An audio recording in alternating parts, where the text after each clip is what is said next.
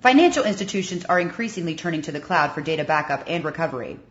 Here, one $4 billion bank in Washington says relying on a cloud provider not only benefits business continuity and recovery, but also data security and the bottom line.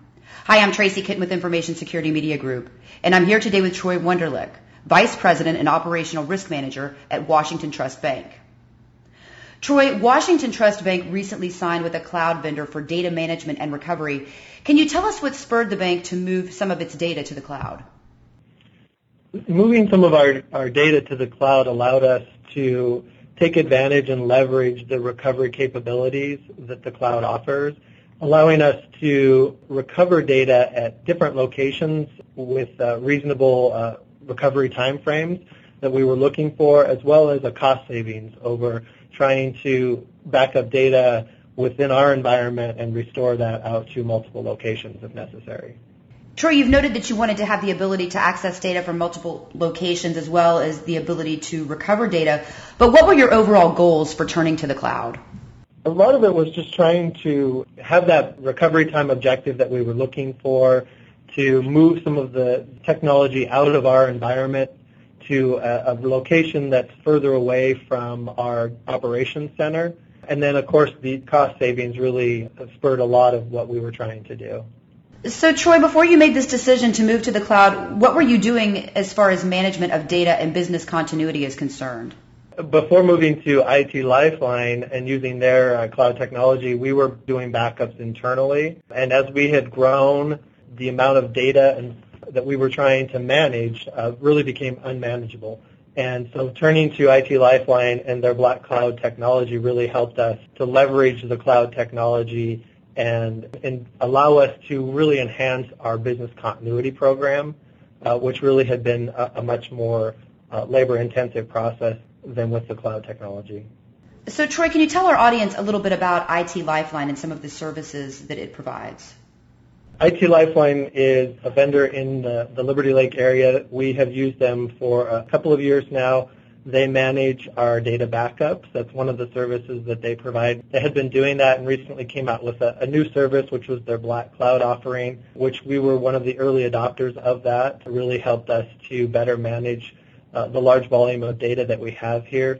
We also utilize their disaster recovery capabilities. So with our data out there, we have the ability to recover that either at their facility and recover operations there or choose a different location if we wanted to and be able to back up data to one of our other facilities. So we have a lot of redundancy out to them. And then they also have a, um, a co-location ability. So we've got some some of our equipment actually out there as well that aids us in that disaster and uh, data recovery capability.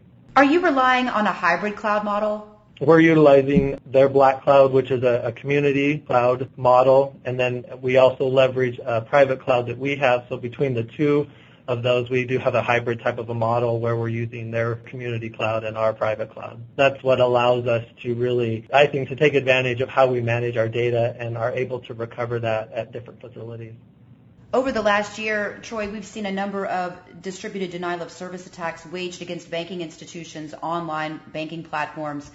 What about some of the website reliance and defenses that are related to DDoS attacks? How is the cloud assisting your institution there? In that particular case, what we have done is utilized uh, some of the services at IT Lifeline to actually host our websites, our, our main websites. So thereby we kind of split the traffic between our operations center and, and them. And that allows us to, if there's a denial of service, it doesn't impact our operations center as much.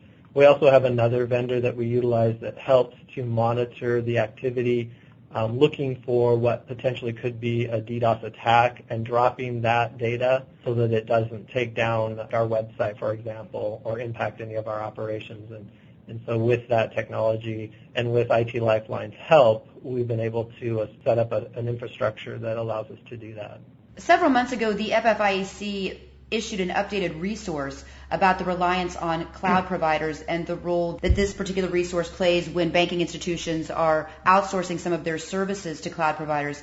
Can you explain some of the considerations that your institution took into play there when you were looking to find a cloud provider that could help you ensure you were conforming with the FFIEC's guidelines?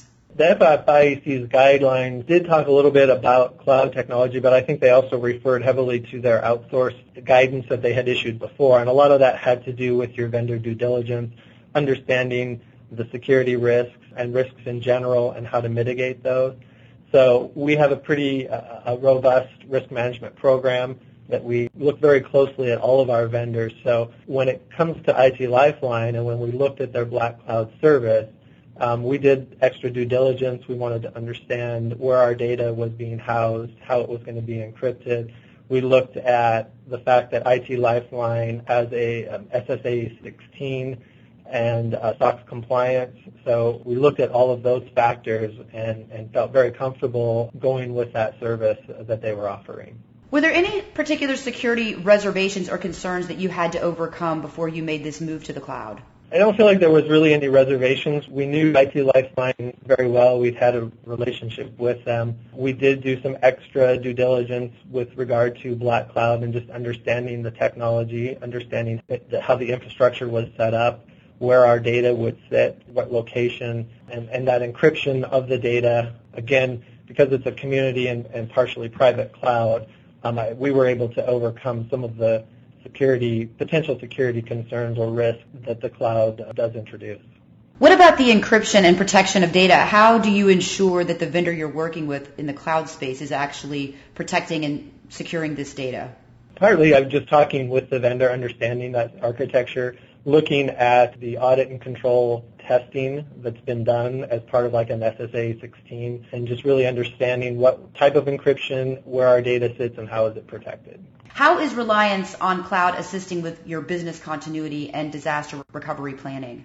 Uh, as I mentioned earlier, it really allows us to recover our data at really multiple location points if we need to. So um, having that ability really shortens our recovery time frames and allows us to recover operations very quickly. Is relying on the cloud helping you with testing some of your data recovery and systems? Yes, we do uh, actually test our recovery capabilities on a, a, quarterly basis. So we are always doing a restore of data, restore of a server, restore of a system on a quarterly basis to ensure that that functionality is working. And then we also measure our recovery times for that, which feeds into our business continuity plan. What about some of the benefits that you see from a, a budget standpoint? How have you been able to cut your expenses? I think a lot of the savings comes from just not trying to manage the data internally and, and utilizing the cloud technology. I don't have exact numbers in front of me, but we've been able to save really thousands of dollars a year by utilizing the cloud with IT Lifeline. What advice would you offer to other banking institutions that are interested in transitioning or maybe in part relying on the cloud? What security concerns should they take into consideration?